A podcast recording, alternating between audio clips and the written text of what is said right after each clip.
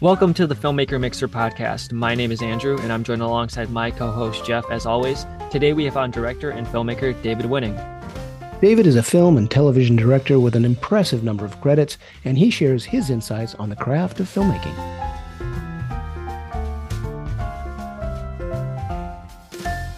Hello, everybody. This is the Filmmaker Mixer podcast, and today's show is in conjunction with the Portland Festival of Cinema, Animation, and Technology. The festival runs from August 3rd through August 6th, and I highly recommend you check it out. It's a great festival. They have some awesome events scheduled. They've got something like 119 films and animations they're going to be screening. Uh, you really don't want to miss it. Um, it's going to be a live in person event at the Oregon Museum of Science and Industry. And for you filmmakers who are working on current projects, don't forget that when this year's festival wraps, they will be opening up submissions for next year's festival. So definitely put that on your calendar. And with all of that said, our guest today is David Winning. He is one of the jury members and panelists at this year's festival. David is a film and television director. He's done 45 features. He has over 180 TV credits. He's worked on Gene Roddenberry's Andromeda, MGM's Stargate Atlantis, ABC's Dinotopia, the HBO thriller Exception to the Rule. He's worked with actors like Ryan Gosling and Patrick Duffy, William Devane, Lance Henriksen, and the list goes on and on and on. So he clearly is not a very busy guy. so uh, welcome to the show, David. Thank you very much. Great to be here. Thanks for asking me. Well, man, your your credits are impressive. You've uh, you've done a lot of work. So congratulations on all of that, and thank you so much for taking the time to be with us today. Oh, you're welcome. I think the rule is if you live long enough, you get a long uh, a long resume. I've had uh, I've had I've been very lucky. I've had a long career. It's had ups and downs, but um, you know, when you look at it from this state, it looks like, wow, this guy's really, really done a lot of work. But uh, it's been uh, well, it's good. It's been good. I've been I've been very lucky. Well, that's good. Well, one of the things I always like to ask is how you got interested in filmmaking and storytelling. Did that happen when you were a kid? And if so, how did that that uh, passion develop for you? I have the uh, I always say corny, but maybe it's not corny. I have I have the uh, what do you call it? Um, gener- uh, the initial launching of my career happened when I was 10. My dad, I guess, was uh, prescient and decided to give me a movie camera for my 10th birthday. And uh, it was Saturday morning, and I can remember it very specifically. And I was uh, I was just thrilled. I was off to the races. I spent pretty much all of my teens just making movies and fooling around, trying to do all sorts of special effects and uh, pixelation effects and uh, all sorts of stuff. And then I gradually thought, wow, wouldn't it be great if I could turn a hobby into a career? So I uh, I seem to have fooled people for a few decades because I've been doing that. Well, but, when did you uh, decide to make it a career? I mean, did you go to film school? Did you just jump out and start making films? What happened? No, I was I was I was working when I was a teenager in high school at a at an educational TV uh, production company in Alberta in Canada called uh, Access, and they were producing kind of semi uh, dramatic films and I just kind of got involved with uh, helping them out and being a PA and getting coffee for the directors and just trying to be on set and be around as much as I can. I think in my early 20s I was the plan was to go to film school. So I'd arranged to uh, you know I was working as a bouncer and a waiter and all sorts of odd jobs and I raised a bunch of money and I was actually going to go to UL, UCLA or USC one of the two couldn't decide between and then once I guess one spring I had this awesome brainstorm. I thought, why not take all the money that I have raised and make my own feature film like a fool? Oh, wow. so, uh, when I was uh, 22, we took the money, shocked my father. He was uh, kind of thrilled, not, but, uh, and we went out and I said, you know, let's go buy film stock and let's get some friends together and let's make a movie. So when I was 22, I, sh- I went out into the woods of Alberta and I started uh, shooting my first feature, which I didn't realize was going to take me uh, hmm, five five or six years to finish, all through my twenties. So basically, I created my own film program. And did you shoot uh, sixteen? we shot in uh, sixteen millimeter, and the goal was always, you know, I wanted to I wanted it in theaters because that's what I wanted. I wanted to make movies and have people pay to see them. So we actually the uh, eventually, through a long story, arranged to get a thirty-five millimeter blow up done by the people that bought the film eventually. I'm, I'm running ahead of myself, but uh, so we blew it up to 35, and it actually ended up in theaters in uh, 1987, way back when, and it and it did okay. It wasn't bad. It was a, a great little uh, you know Canadian thriller, very low budget. as much money as it would cost you to go to film school. Maybe maybe less. Probably less. Uh, I as someone who just got out of film school, it's definitely a little bit less uh, nowadays. But as uh, so, you've worked on various film and TV genres over the years. Uh, like Jeff said, your credits are very long. So from sci-fi to romance, you've done it all. So I'm wondering, how do you approach each genre differently, and do you have a favorite genre to work with? Well, I, I don't actually approach any genre differently because I've always said I always kind of feel like every everything is entertainment. You know, I've done monster movies, I've done tons of science fiction. Um, um, you know, I've done kids series for Nickelodeon. I did five or six kid series for Nick, which was great. And in the last, um, I guess, seven years, I've been directing Christmas movies for the Hallmark Channel and uh, Lifetime and uh, various other companies, and and I love that too. It's all kind of uh, it's all the same thing. You're always, as a director, you're always trying to find a way to pull people into any storyline. You know, I, I don't really see any difference between the monster movies and the and the lighting the Christmas trees. That probably sounds weird, but I was I was sort of simultaneously at one point in the last few years directing Christmas movies for Hallmark Channel and directing a vampire series, very violent vampire series on Netflix called Van Helsing. At the same time. At the same at the oh, same oh, that's time. crazy so it was a little uh it was a little bit of a schizophrenic existence but it was a riot and it, it's all it's all the same thing. It's all entertainment. You know you're trying to make you're trying to make people you're trying to pull people into any kind of storyline whatever it is and i've been all over the map with the genres and i just my answer is always you know it's all it's all entertainment. Well let me let me spin that a little differently then since um since you know you've done so many different genres um, are there any themes that draw you toward a project? Because themes, you know, themes in horror could be similar to themes in romantic comedy, you know, in terms of, you know, what the subtext of the film is about. So, are there any thematic angles that you you were drawn to?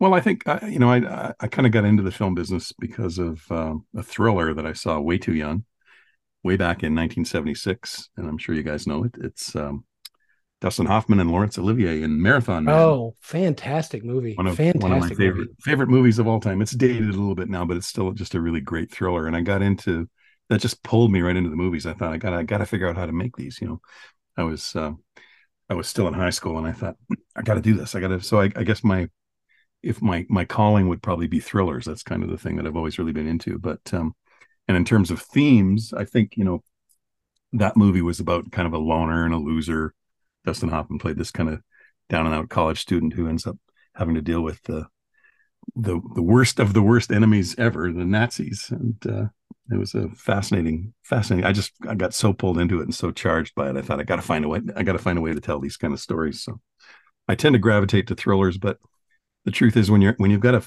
when you've got a directing career, you say yes to everything and, I, and I've been a, I've been a yes man for uh, 40 years now. I mean, I just I kind of believe in just taking challenges, and you know, when they came to me with the the very first uh, Hallmark Christmas movie and like six seven years back, I was like, really? Am I the guy you want to direct Christmas movies? Because I'm kind of a Grinch. You know, Christmas isn't really my season, but well, it's sure become my season now because I just finished my uh, 25th Christmas movie for the channel. So love them or hate them, I'm really I'm really proud of the ones that I've done.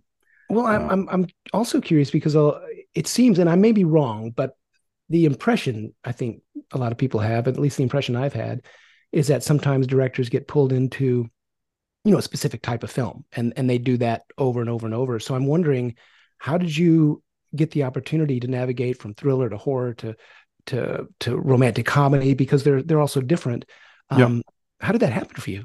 Well, it's very true. I can tell you from my perspective, you definitely get pigeonholed when you do things because when you do, uh, you know, I did kid series for Nickelodeon for four or five years, and I couldn't get a job anywhere else because people think, you know, that's that's the genre, that's what you right, do well, right. stay there. And then, you know, equally, I've been in the sci-fi world. I did Andromeda and Earth Final Conflict and uh, Stargate Atlantis, and then I was the sci-fi guy for four or five years. And it, it really is just it's just the way the wind blows. You know, something will come along that's different, and it'll shift into a new direction and then you'll be stuck doing those kind of those kind of movies for a while. And i'm and i don't i don't mind the christmas movies. I actually really love them. I think it's uh you know i kind of grew up on the i grew up on all sorts of stuff in science fiction and horror movies but i also grew up on things like the waltons you know like real wholesome fun family entertainment. Right. and that's that's what i find is the challenge with these with these kind of movies because people expect you know they think well they're so predictable.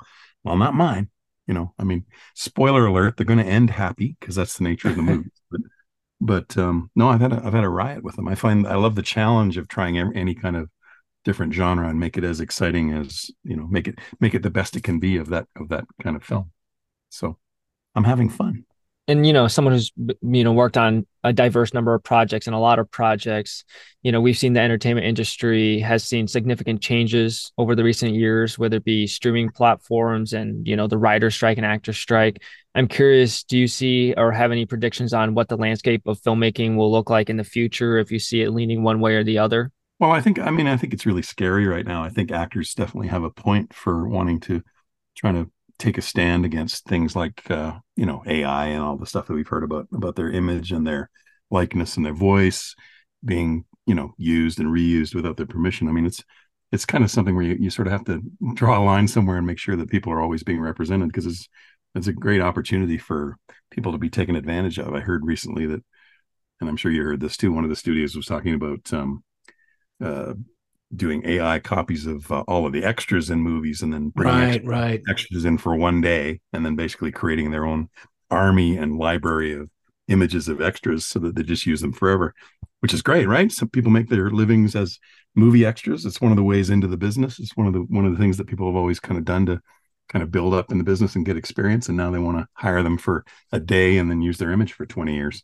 It's kind of scary you know, pivoting back to you know your work in both TV and and film, um, I know television, especially you know TV series or, or made for TV movies, um, have such a tight schedule. I'm curious how you approach, you know, a project like that that you've got limited time and money versus maybe a bigger project that's maybe a, you know a, a theatrical feature. Um, yeah. How do you how do you prep differently for your different uh, styles of shooting on these different types of programs? Well, I I mean. Uh my friends say I'd be dangerous if I had money because I've spent, I spent I spent decades in the trenches. I mean, I started out in low budget filmmaking with a, with the with Storm, which I mentioned earlier, and then I went through a whole series of episodic television, which really teaches you to watch the clock, which I am really good at. I always know where we are during the day, and uh, you know, regardless of what happens on a film set, if you don't complete the ridiculous amount of eight or ten or twelve pages a day, then you know there's going to be a different director than the next day. So television kind of taught me how to uh, to manage my time. They're all they're all kind of the same. I mean, especially with what's happened with MOWs now is you know they're they're no longer the days where you would have five weeks or six weeks to make a movie. It just doesn't happen anymore. So these movies are, I think, with the exception of one or two things I've worked on in the last 15 years, the movies are all, as you probably know, shot in 15 days or less. And uh, and they're prepped in 15 days. So you, when you think about it, you're filming an entire movie or broadcast a feature you got to pull in actors and or you got to pull the actors and the crew all together and you got to get the audience into it and this movie's being shot in less than three weeks. You know it's a, it's a ridiculous pace but it's because um you know the labor costs are so expensive and the break even point for a lot of the production companies is they're only going to put up you know say a million and a half two million for these tv movies because they don't they don't make enough to make it make sense. So if you can't shoot it in 12 or 15 days i did one movie in 11 days recently which is Oh my gosh. Fun. But the thing is, you just, you really, you, you learn how to prep like an army general. You know, you just have to make sure that everything happens extremely efficiently.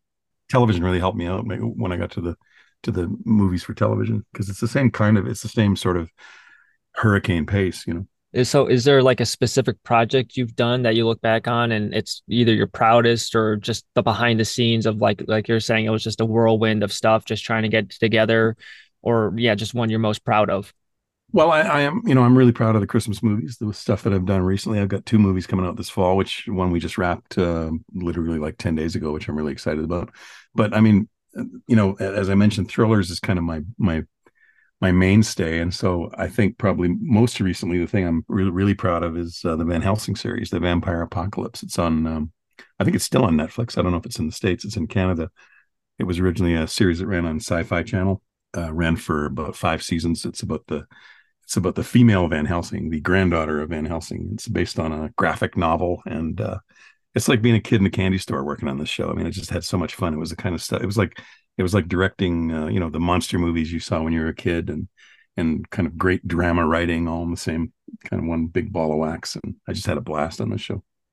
So switching over to effects heavy projects like that, you know, things with lots of makeup and action, how does that affect your approach and your schedule and things like that because that that seems like it would be more time intensive but um, you know how, how, yeah, do you, how do you address that It is. I mean, it's something you just you handle in prep. You know, if you've got a big effects sequence, you know you're going to spend more time on it. So you're no longer shooting the standard eight or ten pages a day. You kind of tone it down to four or five pages if you've got something really strenuous that's going to be uh, effects heavy.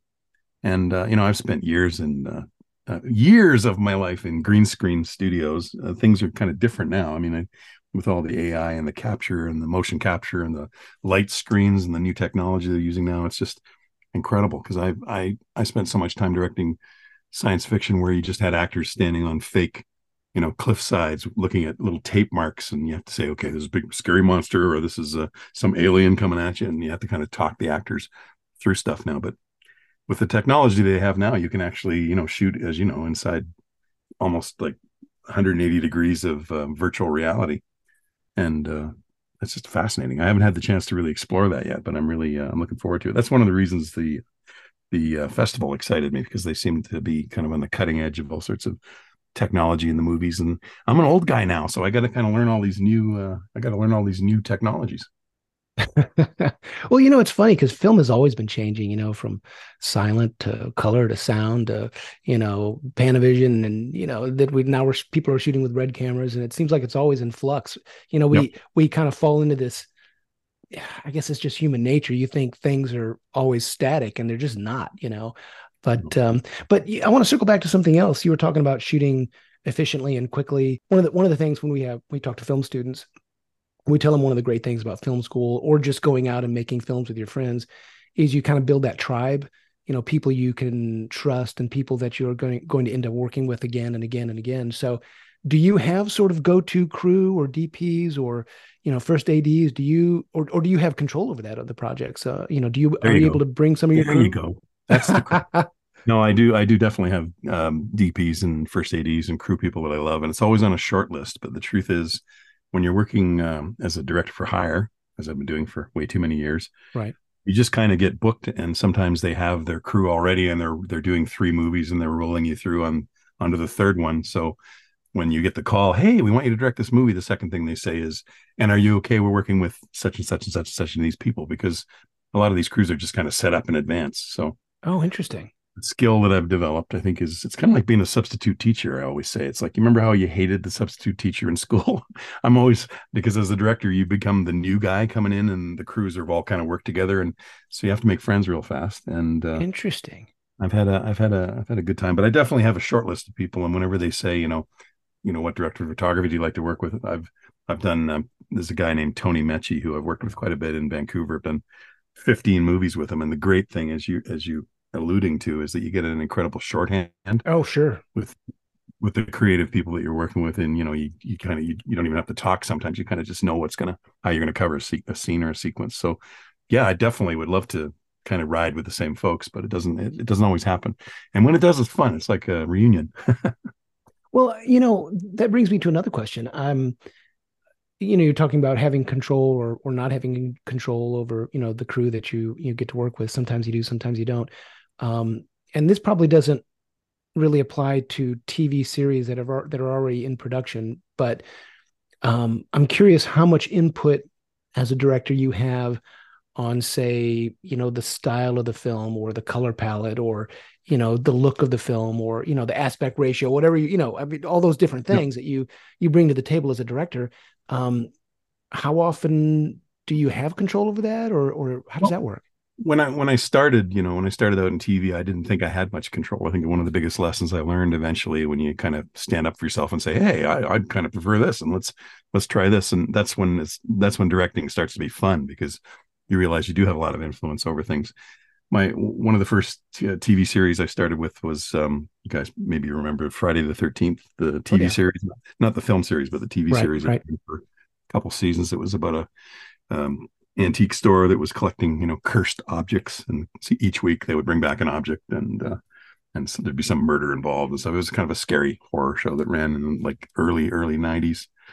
And when I started on that, I mean, you, when, you, when you, it was my first TV series, you kind of have to fit into the Bible of what they of what they want to do, right? So you you can't really change the you can't really change the look of a series or or how sequences are shot. So you kind of study up on how the show's done. You know, I always do a crash course on a series if I'm not familiar with it and try and, you know, see a few seasons of it and figure out what's going on. But one of the other interesting things is when I started, I was so green that they, you know, they ended up, uh, I, I filled in for a director who was unavailable. My first job, I was like 26. They flew me down to Toronto, and suddenly I have this crew of 100 people, and I typically only had like five or 10 people, and they're all my friends. And suddenly I had this crew, and it's like, where do you want to put the camera? I have no idea. So you, you kind of you kind of learn really fast. And I, um, I realized that you know because you're hungry, um, they gave me they ended up giving me this really awful script that they thought, well, this, this isn't going to be anything. It's the end of the season. Just give it to this kid. We never heard of him, and so they gave me this really bad uh, story about killer bees.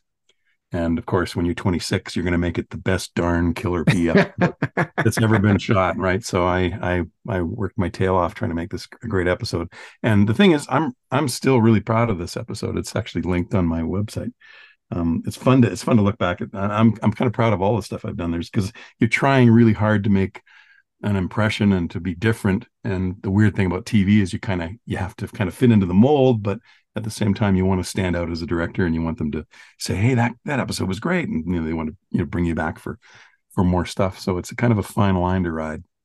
So, you know, at the top of the show, we talked about the Portland Film Festival of Cinema, Animation, and Technology. Um, I'm curious how you became involved with that festival. Well, I met um, Isaac Alexander and Marissa Cohen back in, uh, I think, 2005. I got asked, I was living in Burbank at the time. And I think they asked me to be involved in one of their early HD festivals. Um, they've, they've had this festival going for quite a quite a long time, and it's it tra- it's a traveling festival. A lot, a lot of a lot of it a number of years obviously because of covid has been online only and they kind of they've they worked in different cities and in different countries and they've had it which is a little unusual for a festival. And i think because they're i think they're portland folks they've they've kind of landed in portland and portland has become the home of this festival but it's it's been going for about 15 20 years i think. And uh, this year we were just kind of catching up on on email as people do and they asked me if I'd be on the jury, and I thought, well, great, you know, I'd love to. I, have been to Portland once, but it was 30 years ago, and I thought, love to come down and help you guys out. So, so lo and behold, I ended up on the jury. and as someone who's on the jury and kind of critiquing the films, what's the philosophy or kind of the strategy you lo- you use to to judge them? It's really actually simple. It's exactly my philosophy about uh, directing. It's whatever entertains me. I honestly, I was looking at. I won't tell, I won't reveal the category that I was doing because I think there was a bunch of us doing all different categories in the show, but it was about the choices I was given. It was about what entertains me the most. I was really just trying to, when you make movies your whole life, you really have to try to pull back and forget how they're made and become an audience member again and just f- figure out honestly, what do you find most entertaining? And that, that was my criteria. I wasn't really looking at um, you know the technological aspect of it or the or the animation or the or I was just basically looking for what what is what's what makes good cinema. Yeah, and you know, for you know, I'm wondering if you have any advice to young filmmakers looking to make a film and submit it to film festivals. A lot of my peers who you know are just graduating film school and looking to pave their own career career path are finding a lot of obstacles and this whole film festival space is a very complicated world to some. So I'm wondering if there's any words of hmm. advice, words of wisdom you can give to that younger generation. Well, I, I, think festivals are great just because you know you can you can get if you can get your films made and get them out and seen by people, you get this kind of instant reaction. I, I mean, I've been entering every every film I think I've ever done. I've entered in festivals. I just found it a great a great promo device. I've been at the uh, Houston Film Festival for off and on for years, and they've been really supportive of the films I've done and you know, I, I, took a I took one of the Hallmark Christmas movies down there in April, and we had Christmas in Texas in April, which was kind of fun. A lot of Hallmark fans in the theater, so we showed a movie down there. But I think I don't know, festivals are, are a great kind of connecting device to get to be able to you know interact with fans of movies and people that make movies and and you know try to especially if you're doing if you're starting out in shorts or something i mean it's a great it's a great avenue to just meet meet other crew people and other directors and writers and uh, basically feel like you're not alone, which is because it's kind of a lonely, it's kind of a lonely job making movies sometimes, you know, and, and uh, festivals are a great social kind of environment for that. my, my advice to anybody kind of just trying to get into the film business in any way was always to, uh, you know, forget trying to make your first movie. I mean, you'll get there eventually. I did, but forget that. Why not just try and go out and shoot a trailer for your movie? You know, go out and shoot a like a two minute commercial for this this great new movie and then use that as your calling card to show people. I mean, it's it's it's it's monetarily easier because it's a short little two minute thing, but at the same time you can kind of show off some of your style and with all the effects and uh, you know online stuff that people can do now with uh, um, visual effects and special effects and stuff. I mean, you can make you can make something look really flashy, and then people say, "This is a great movie. Where do I see this?" Well, it hasn't been made yet, but if you're willing to invest, uh, we can actually make the movie. And here's the script. You know, I always think that's a great calling card. Well, it's great because you can explore, you know, what you want to do with the film at the same time. If especially if you're a first time filmmaker, and you're doing it as a short or a, a you know calling card, like you said.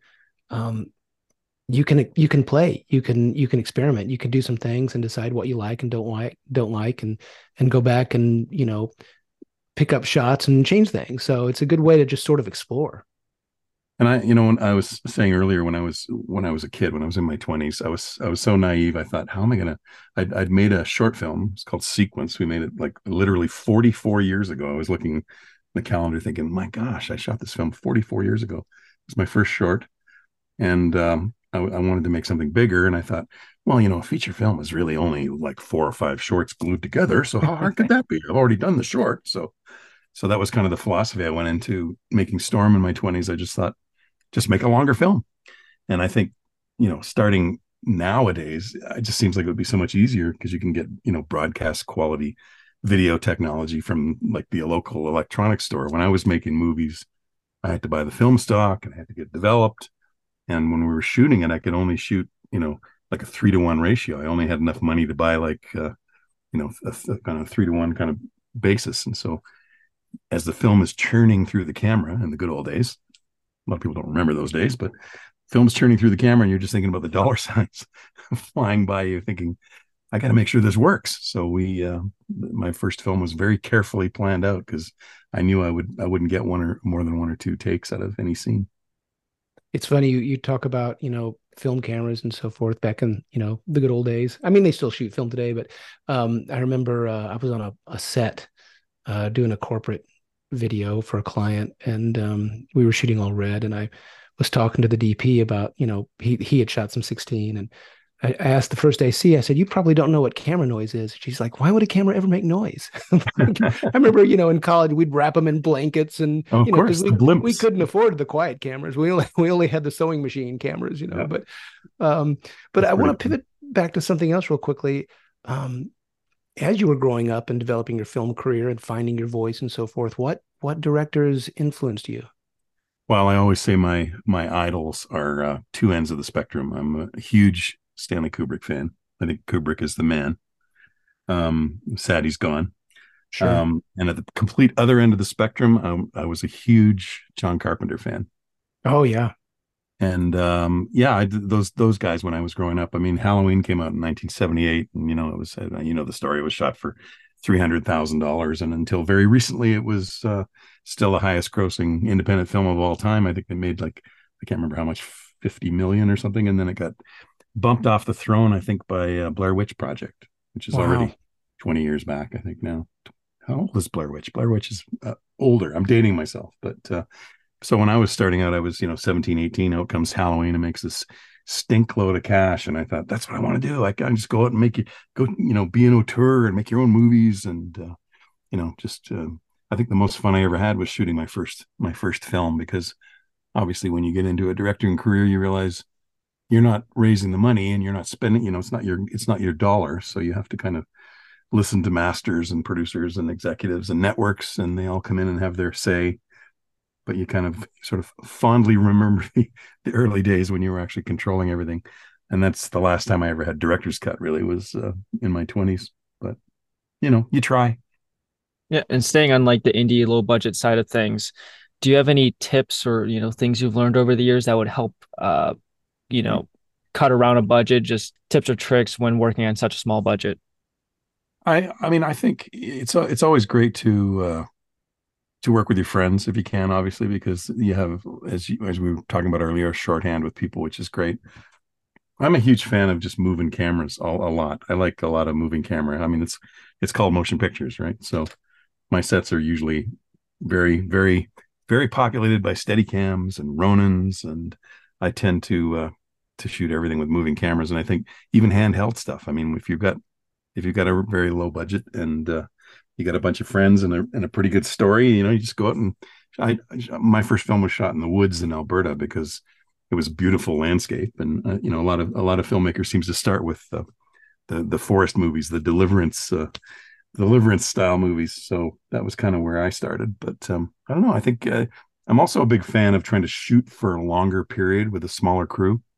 Uh, Kubrick used to have this great setup where he would, you know, he'd he'd get his sets together and he'd light the sets for weeks, and then he'd kind of let everybody go, and he'd just keep like this small student film crew size, just a tight little group of people, and he'd shoot the movie forever because the labor costs were less. You know, it was a smaller crew, and he'd shoot for longer, which I thought was a great uh, kind of prototype for I think how movies should be made.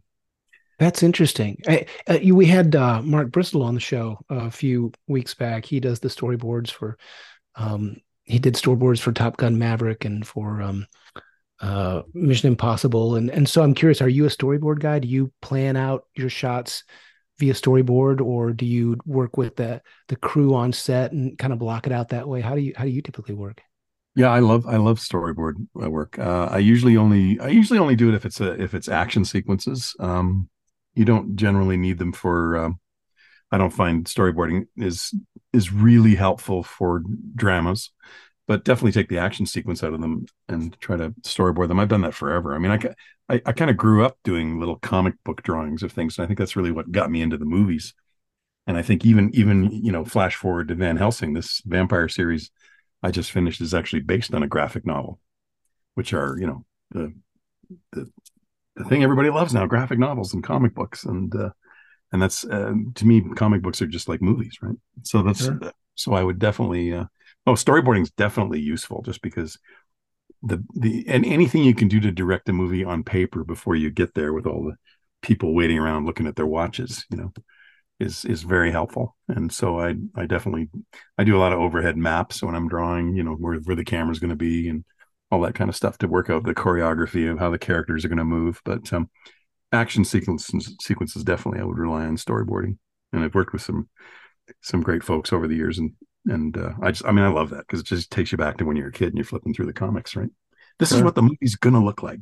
So I know you're going to be at the uh, festival this weekend that we were talking about. Are you doing any panels? Can you give us a, a sneak peek of what you're going to be chatting about?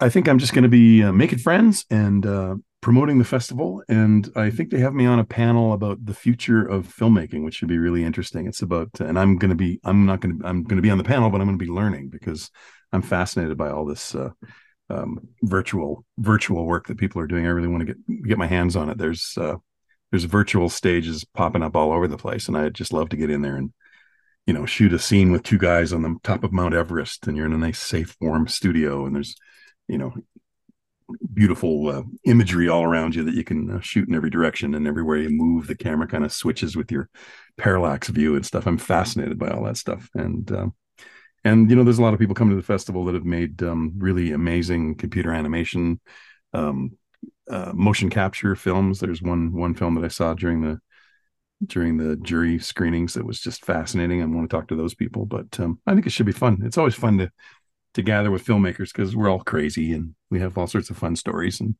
and uh, yeah, I'm really looking forward to it. I haven't been in Portland in 30 years, so um, I hear it's a great city.